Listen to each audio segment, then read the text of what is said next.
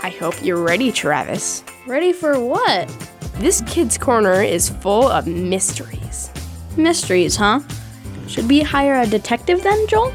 That's what Olin seems to think.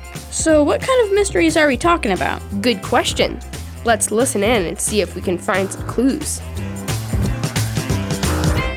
By George, Olin, did you see this in the paper? I'm afraid I haven't given it any notice, my dear Jacobs. Pray tell, what is going on in London today? It seems that the London Bridge is in danger of collapse. That's British infrastructure for you, I suppose.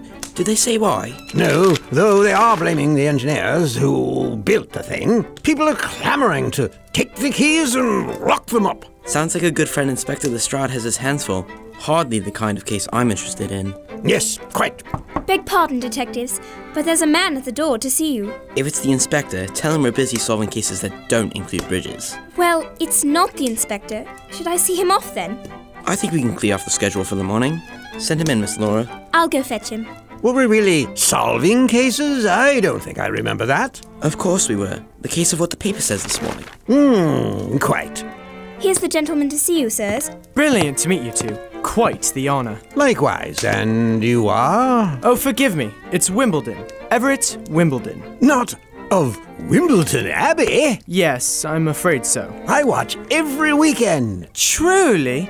You are most kind. Which is your favourite episode? I assume that if you are here to see us, there's a matter of urgency, Sir Wimbledon. Ah, ah, yes. Again, forgive me. I am here to ask you to help me find something. The one about the tennis match. I like that one too.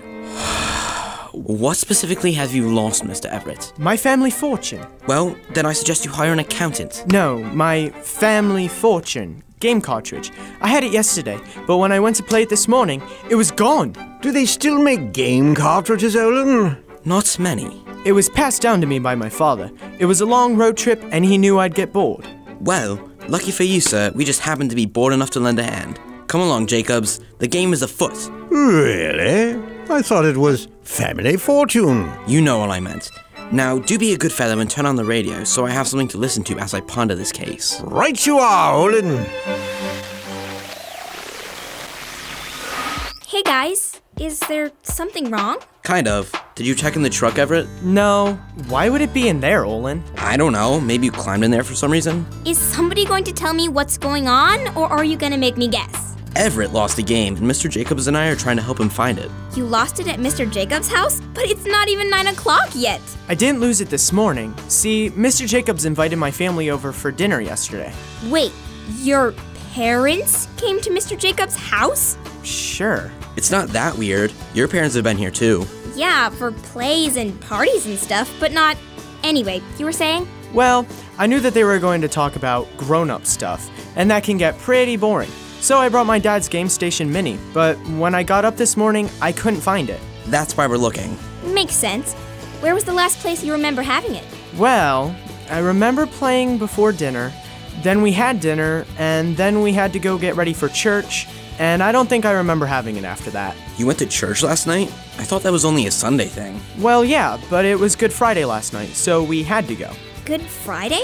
What's that? You know, when we remembered when Jesus died on the cross. I thought that sounded familiar. Wait, people call the day we remember Jesus dying Good Friday?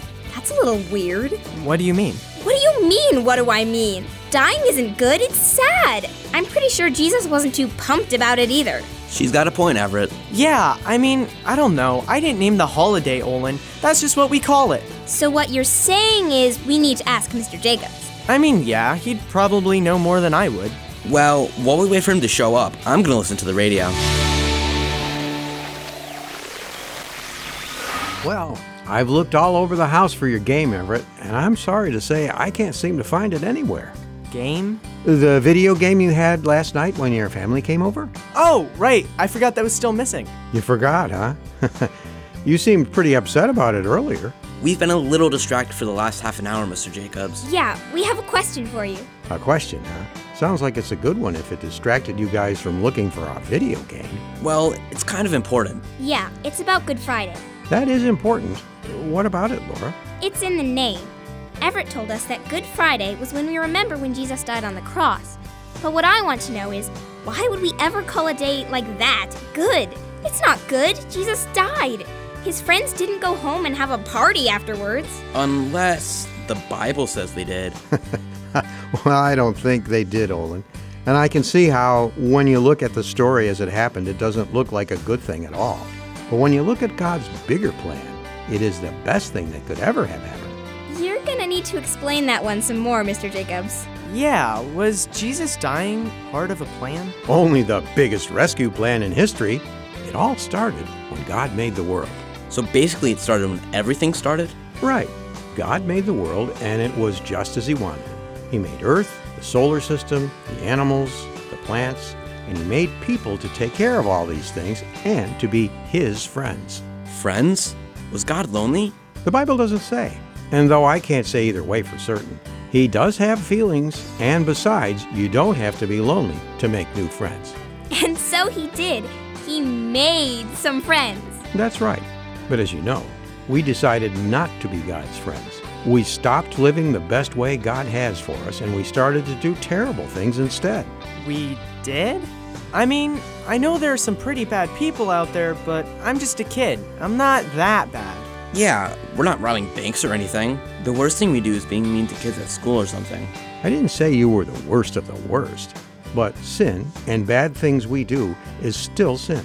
I didn't say you were the worst of the worst, but sin, the bad things we do, is still sin.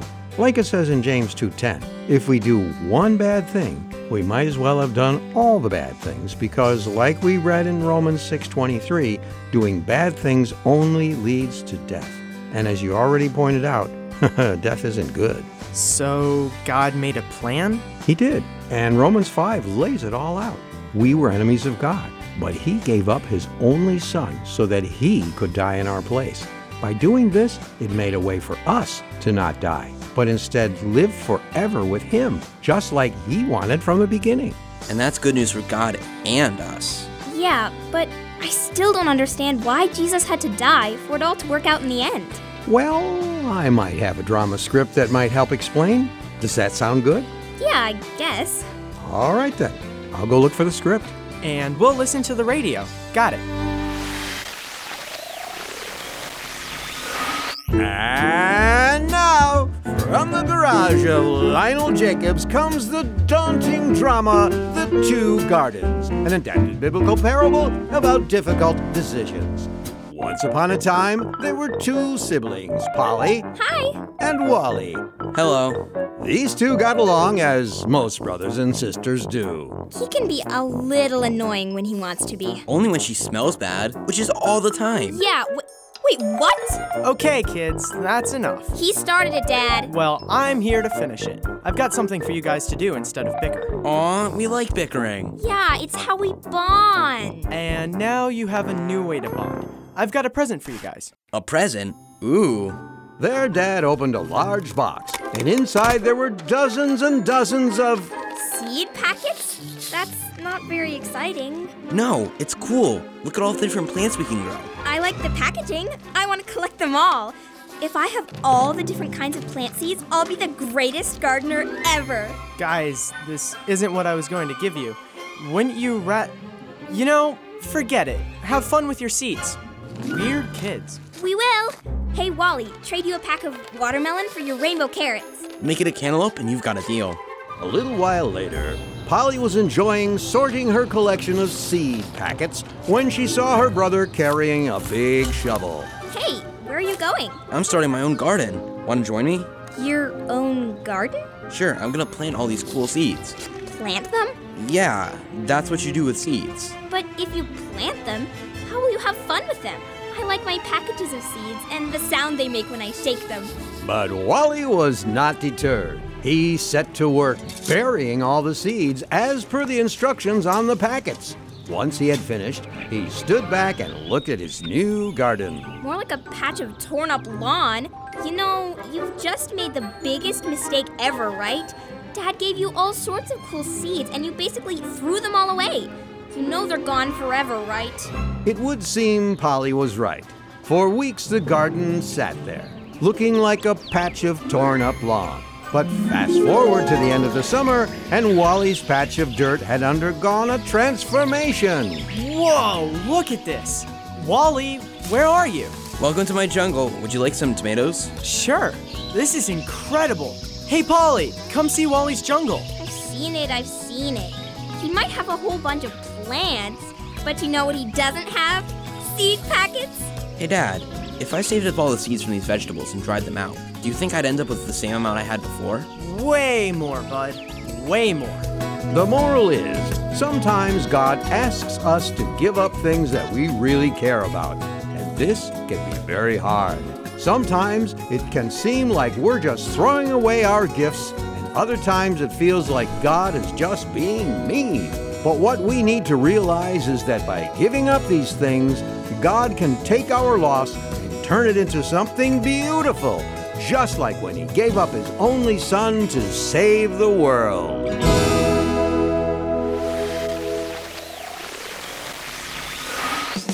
Looking thoughtful there, Laura. I take it you have some questions about what we've been talking about today? Yeah, I guess. Though it's still the question I had before we read the script about the kids in their gardens. Why did Jesus have to die? Okay, maybe I wasn't clear enough. You see, when we do wrong things, the Bible tells us that someone has to. No, I get that part, Mr. Jacobs. The wages of sin is death and all that. But what I mean is, why did Jesus have to die? God can do anything, right? He can make it so no one has to pay, right? He could just say, I don't like this, so I'll change it. And then poof, not a problem anymore.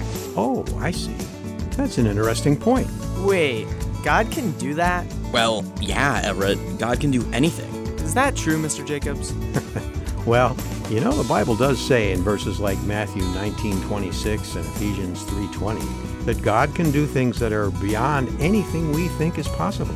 So when it comes to changing the way the world works, I think he's more than able to do it. Yeah, but that doesn't answer my question.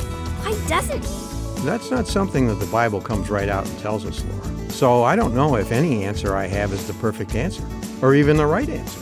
But what I can do is look at other places in the Bible and find things that might hint at why he makes the choices he does. Hints? Like what? Take 1 Peter 2:21 for instance. There God tells us that Jesus was an example for how to live. He had all the power to change everything around him, so life would be easy. but instead, he did it the hard way to show us that living for God is possible even without universe-bending powers. Okay, that kind of works, but is there another reason you can think of? Just one comes to mind. There are a lot of times that God asks us to do things for Him that are hard. Maybe it's doing what is right, even if other people will treat us badly for it. Or perhaps He wants you to tell the truth, even if it will get you in trouble. Whatever the case, He shows us that though He asks us to do a lot for Him, He has done way more for us. He came to earth, died a terrible death, and paid for all of the evil and wickedness in the history of the world. If he changed the rules so it was super easy for himself, then it wouldn't seem fair that we would have to do something that our God wouldn't even do for us. Okay, yeah, that makes sense. Right, but what part of the Bible talks about it like that, Mr. Jacobs? Well, you know, I usually spell it out for you, but this time, why don't you guys look it up for yourselves? Look it up. Where would we even start? Yeah, you can't just leave us with nothing to go on. I'm not the only one who knows about the Bible, you know. I'm sure you can talk to a parent, a pastor, or a Sunday school teacher about it, and they'd be able to give you a hand. As for me, I've got to go to the church and help set up for tomorrow. It's going to be an early morning. But you you can't. Ugh. Do you guys know if Miss Tabitha is home? She's a Sunday school teacher. I think she's out of town. But we can ask my dad. He has a Bible study on Wednesdays. Sounds like a good place to start. Let's go. Wait up! I need to turn off the radio.